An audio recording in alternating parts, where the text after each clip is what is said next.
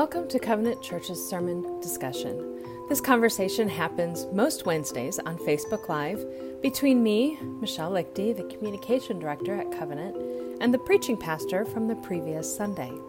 If you haven't already, I recommend listening to the sermon before listening to our discussion.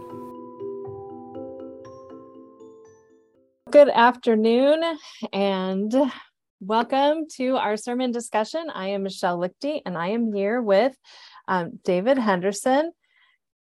I will say every time now that we go live on Facebook, my Facebook opens with sound on. and the first time it happened, I freaked out. And so every time I'm like, oh, yeah, shoot, I've got to turn off my sound. so here I am. Here we are. I'm here with David Henderson. We are here to talk about David, your sermon from this past Sunday, Worship Humbly from Revelation chapter four. Hmm. And um, you started the sermon with what you said what could be a rhetorical could sound like a rhetorical question but it is a real question of mm-hmm.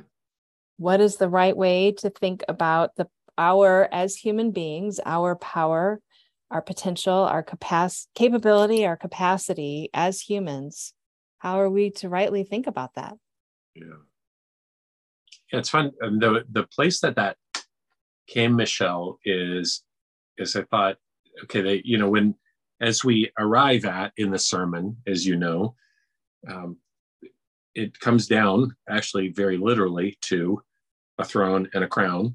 I mean mm-hmm. that's the essence of this entire message is those two symbols and so it was fun to zoom back out and go wow revelation throne and crown genesis rule mm. you know it's here's this overarching theme and mm. then saying all right so how does that relate to us uh, so yeah i do think um, you know it could sound like a just a theoretical you know how should a person da da da mm-hmm. and and the thought the hope the prayer for the message was very much how should i how would god have me carry out my life um, in light of these stunning capacities and abilities he's given me as a human being? Hmm.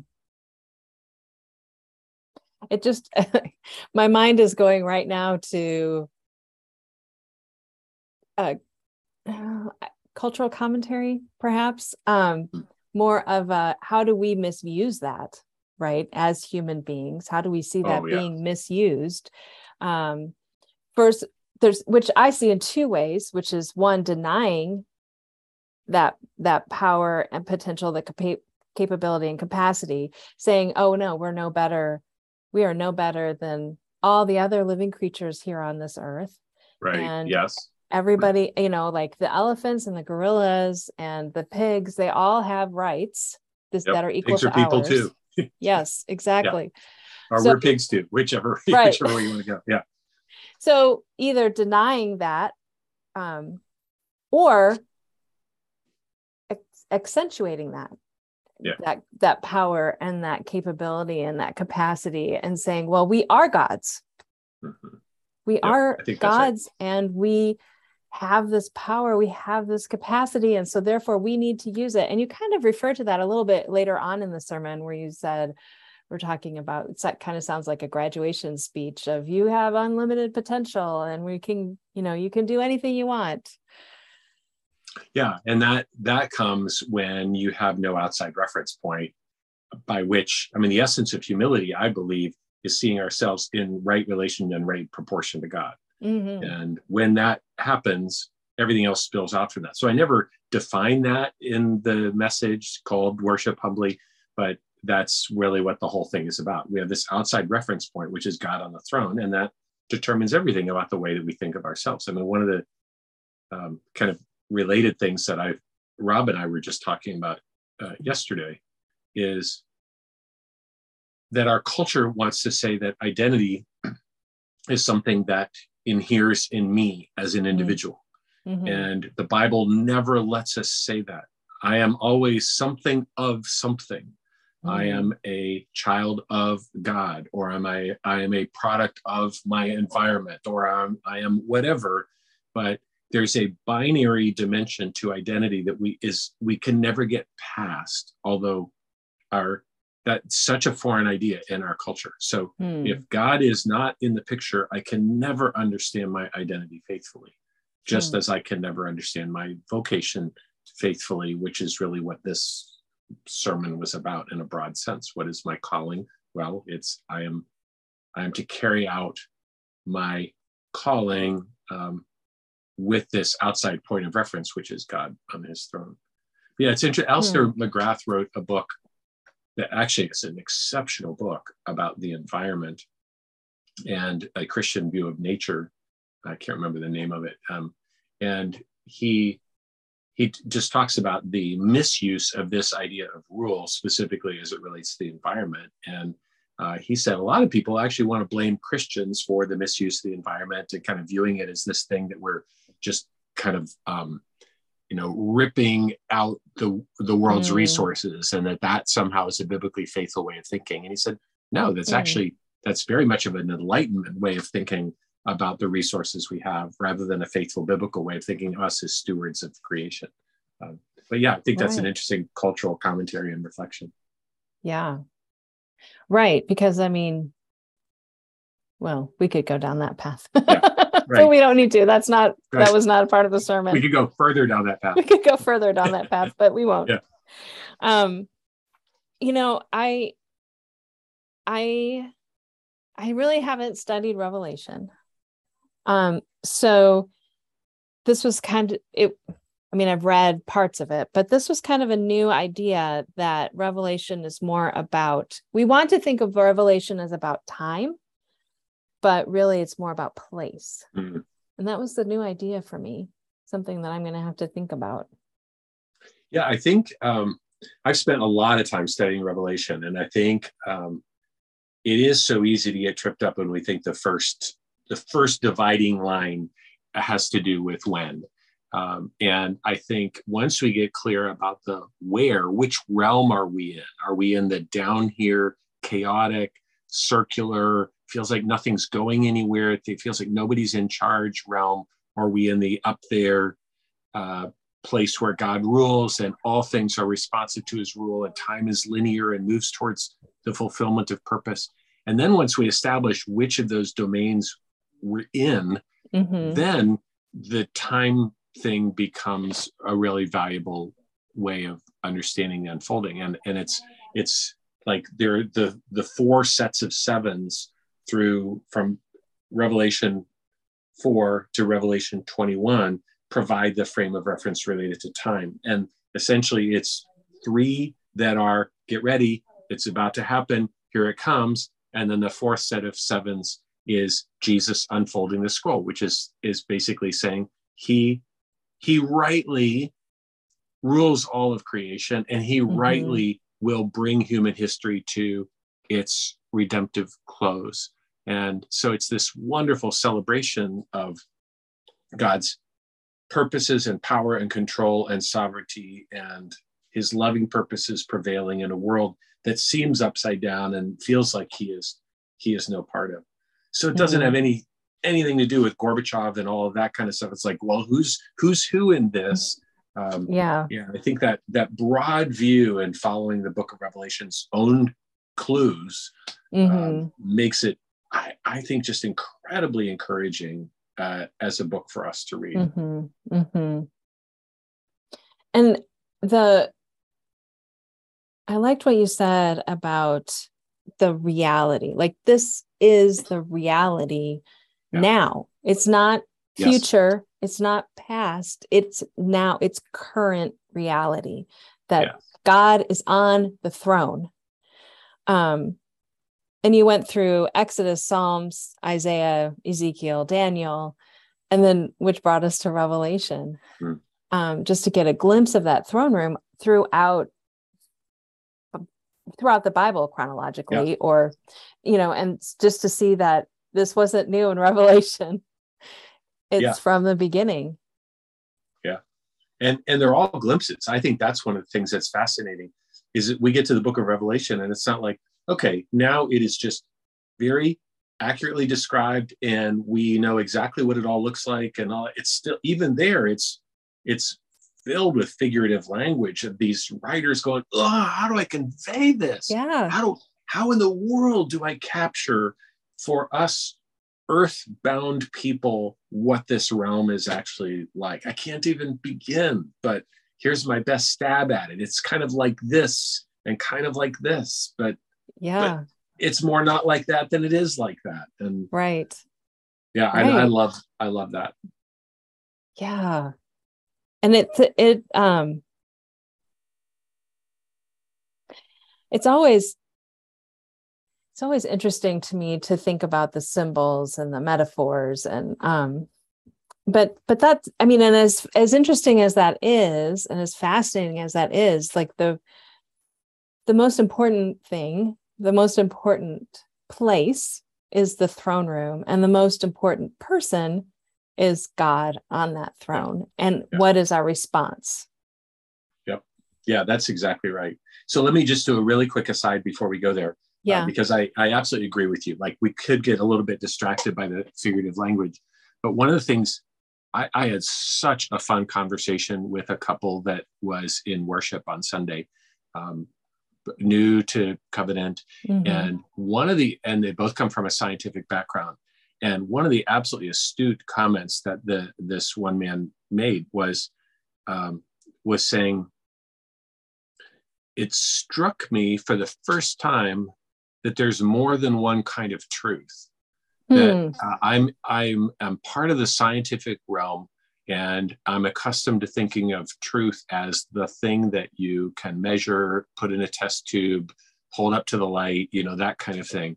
And he said, I was so struck by your comment that the Book of Revelation is a wide-angle view of human history in which truth is communicated through symbols and he said i never i never thought about that idea of he said i guess you could call it meta truth and it's like wow what an incredible oh yeah. insight. That's exactly right because we have this idea that we've grown up with in our generation that there's real truth you know capital t truth and it's whatever you can measure and prove and and reason through. And then there's this squishy subjective like my truth. your truth. that is that the that religion gets put into and Mhm. biblical truth gets put into. It's like it's all oh well yeah but how do you prove that stuff? Right. And and it's so helpful to realize that truth of the capital t you know uh, heisenberg's uncertainty principle and all that is not quite so uh, solid a thing as everybody thinks it is. And this squishy subjective like preference stuff or opinion stuff no that's there there can be absolutely um, solid truth claims related to realms that are outside of the capacity to be measured. I just i thought it was an incredibly astute observation from somebody who is was there exploring the christian faith not persuaded of all of it but having an openness to consider christianity on its own terms. And i i just thought wow you just put your finger on something incredibly insightful. Yeah that symbols can communicate meta truth. Yeah. i yeah Just that's real truth. fascinating. Yes. Yeah. Yeah. yeah. Wow. Hmm. All right so so then you were going to the, back to the yeah that the essence of reality is a place and a person. Right. And that that place is the throne room the person is god on the throne. Right. Yeah. right which is the meta truth Yeah. and it's expressed in the symbols in revelation chapter 4 that's exactly right. and and then what is our response to that Yeah. and is our only response i guess it just this is just occurring to me because what we see in revelation is the throne room described by symbols creation described through through metaphor and symbols and the worship right um of the el- the 24 elders throw casting down their crowns before the throne. And that's their response is this face down fall down before the throne worship of submission. And and and that is reality. And the question is is that reality present in my heart? Mm-hmm. right? Like i am not right now here on this earth i am unable to spend 24 7 uh, face down on the ground before the throne of god mm-hmm. physically. Because i have to eat i have to sleep i have kids to feed i have work to do. But that can be my attitude in my heart 24 7 yeah yeah i think that's a really really good insight because we can we could look at that and go oh, I, I mean I, I can never do anything even close to that in this world. I, I need to function. I need to live. I love like paul says whatever you do whether you eat or drink mm-hmm. do it all to the glory of god. And then suddenly i think by by saying that he's he's saying that reality, that ultimate reality at the heart of existence, can or cannot inform any particular moment. I mean, what's really interesting, um, yeah, if we just think about this in terms of time, like that's mm. what heaven is going to be like, then right. then we arrive at Mark Twain's legitimate cr- critique of heaven. Like, okay, now sitting around for thousands and thousands of years strumming a harp really that i mean i'm supposed what is compelling about that right i'm supposed to look forward to that um, but in the in the new creation we're going to have new bodies. We're going to have uh, new capacities. There's going to be a new physical existence. So we will build things and create things and discover things and travel to places and and be able to fly i hope and who knows what else. Uh, i mean that's all the lord will show that to us when we get there. So even then, in the new creation, there will be a, a way in which we can do other things and do that at the same time. Mm. We will be able to, I'll be able to build a house out of beautiful rocks that I've been collecting for thousands of years. And at the same time I do that, my heart, my heart can be fully bowed before the Lord in absolute um, unceasing worship and mm-hmm. honor of him. Mm-hmm. So then that same reality on this side of death um, more and more becomes God's invitation to us.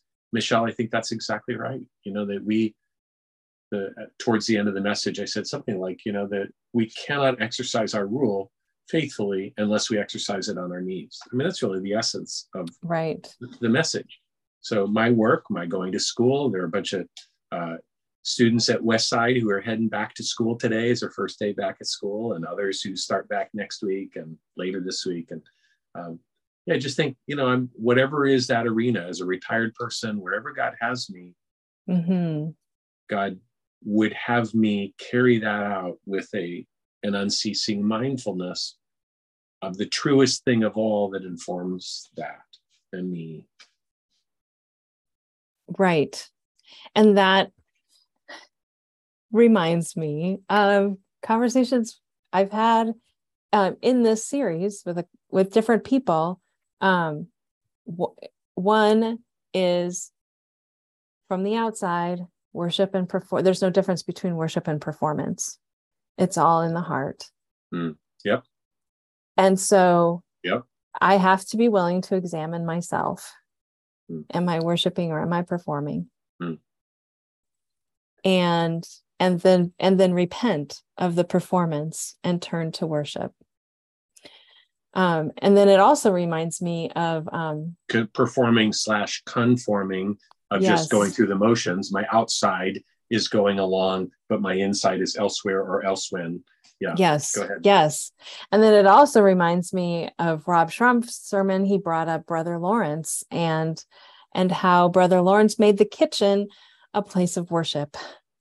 And um, and and people would come and seek him out because he was worshiping in the kitchen scrubbing the pots and pans making the meals doing the the the mundane things in life and i i'm so so thankful for his example um yes.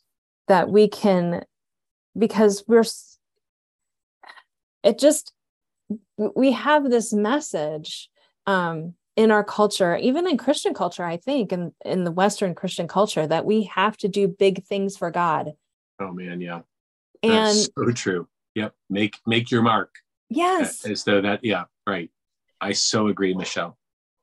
and it's so hard to tear myself from that goal or from that dream or that desire of like i'm going to do big things for god when the reality is god's like i want you to live for me right where you are today Yeah. Yeah, one one thousandth of one percent of what we do in our life might be something that could fall in the category in a column of big things for God, if that. And Yeah. the rest is anonymous, unseen, comes goes, but done for God, it is eternal uh, in its significance and value. Yeah. And one of the things I particularly appreciate about Brother Lawrence, the practice of the presence of God, is he's really honest about the fact that if, if he got to choose what his chores would be at the monastery, working in the kitchen would have been his last choice. That it Hmm. wasn't just, man, I I love cooking so much. This just brings me close to God. It's like I'm doing this thing I pretty much hate, Hmm. but that doesn't have to keep me from God. I can do anything with an awareness of God on the throne and me before Him. I can do anything. Um, Mm. I don't have to let my emotions or my preferences and my circumstances be the thing that pull me away from that mindfulness. so how do we do how do we do that practically speaking Yeah, great question. Um, so a couple thoughts, and I know you would have thoughts as well. Um, one is, and I and I mentioned this on Sunday. I specifically said worshiping in person. Mhm. It, I mean, the thing I, that I you may remember I said, and it just struck me all over again as I was preparing on Sunday. Sunday morning worship is a reenactment of Revelation chapter four. I think if we had that in our head, Hmm. it- that would no longer be the seventh thing down. I ran into somebody um, recently and hadn't seen him at Covenant for a while, and he said, "You know, it's just, you know, it's tough fitting that and golf together on on the same morning." And Hmm. hey, you know that, um, well, there's an expression of priorities. You know that I think if we saw Revelation, is Sunday morning worship as a reenactment of the truest of all realities that God is on the throne and we are before Him as His subjects. Everything else would get cleared out to make room for that. Hmm. And and I think the practice of that on Sunday morning faithfully becomes a practice of that on other mornings faithfully. And then as it becomes a everyday, then it becomes an every night looking back over the day and receiving the gift of it. And and then it starts to seep its way into the in-betweens of the day and lying in bed at night. You know, I think um, I, I you know the title is so good practicing the presence of god. I i have to keep trying at an awareness of it and over time it comes. Only over time it kind of uh, incrementally uh, Mhm. gets there. Um, yeah. and and then I, I think reminders i had over my desk for years i just had a post-it that said look up and i put that uh, Mm. there on purpose in the middle of everything else. And when i saw it to go all right. Look up Mhm. God on the throne. You know, that's oh Mhm. yes, that informs what I'm doing right now. I had one uh, on the back of my door, so every time I would leave my office and just be reminded of, of that that truth. Um, you know, our daily quiet times. There, I think there are all, all kinds of things. Passages of scripture we memorize that the Spirit can bring to mind. Uh, practicing gratitude all through the day. When I'm grateful, you know, it says that the the living creatures gave God glory, honor, and thanks. So I think Mm. gratitude is one of the things that just sweeps us right into the throne room. Where did all this come from? Where did this opportunity come from? Where did this privilege come from? Where did this moment come from? Uh, Mhm. where did this food come Mhm. from? Mhm. So those those are just some quick thoughts. They're all all things that I have the potential to conspire together to remind us of that ultimate reality. yeah And, and I think Christian community is another crucial part of that. If it is mature, grounded Christian community where we're having this kind of conversation and we're able to talk about, right hey, how's your soul? How are you doing keeping mindful of God when you head off to school or head off to work or whatever? I Yeah. think that can be such a helpful encouragement for us Yeah. It's part of why we're encouraged not to neglect getting together um, because of the, the rich value of that of keeping us anchored. Mm-hmm. What do you think? What are your Yeah. thoughts? Well, I agree. And I and I also I- also want to just reiterate what you said. Practice. It's practicing the presence of God because we are never going to be perfect this side of heaven. Yeah. Um and you know, we had this conversation yesterday about we are limited by our humanness. And this Yep. is something that I am I, I realized I have spent decades fighting against. Hmm. And um and I and I think there there's a freedom that comes with accepting our human limits and resting in God's grace and power. Now, what does that look like on a day-to-day basis? It's more of a okay, God, I am really really tired right now. So I either need your energy or I need a nap. Show me which is which you want for me right now you know just that practical even um one other thing i will mention is someone showed me an app for my phone which i have found incredibly helpful. It's called pause and Hmm. it's a white background with two black lines just like a pause button. And it's um you can set reminders so that it comes up on your phone. Um, Hmm. i've i've pretty much eliminated notifications on my phone but that is one that i allow. And then i can choose the length of pause and somebody walk it's um a christian author. He walks you through one minute three minute five minute ten minute. You can choose how long you want to do it. Um and it's just pausing before the lord and reminding us of uh, you know like okay god i give everything and everyone to you lord. Hmm. i give everyone and everything to you.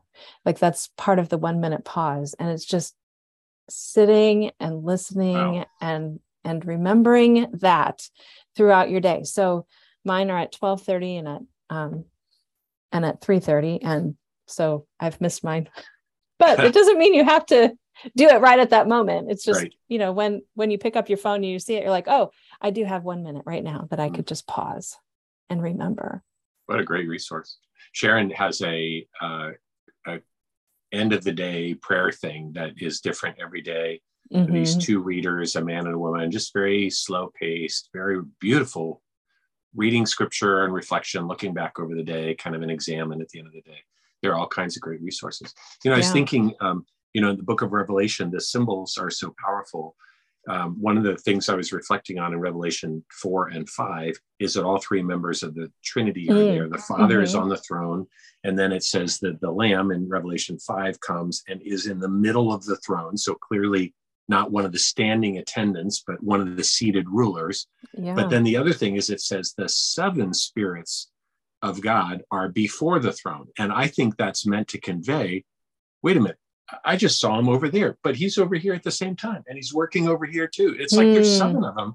You know, the Spirit of God, the divine Spirit, is at work everywhere out here, which is so powerful to me when you think about the burden of feeling like we need to get this right hmm who, who is more eager than us that we would understand that God is on the throne?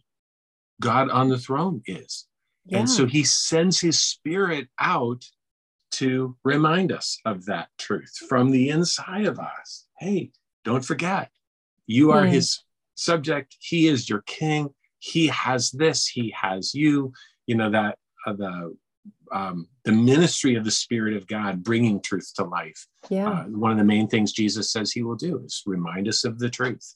Uh, Yeah. And I think there's a peace and a freedom that comes in in remembering that too. I have limitations and I have the spirit who is without limitation um, yes in applying truth to my life.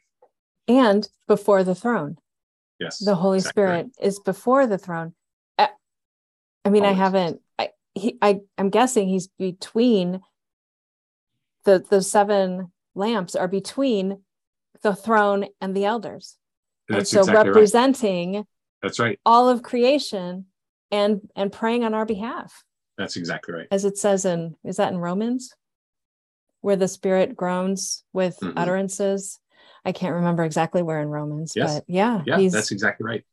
He's Revelation, he's not only Romans with eight. us, but he's representing us before the Yes. throne. Right. Exactly. And representing the throne before us. Yeah. Yes. Yeah.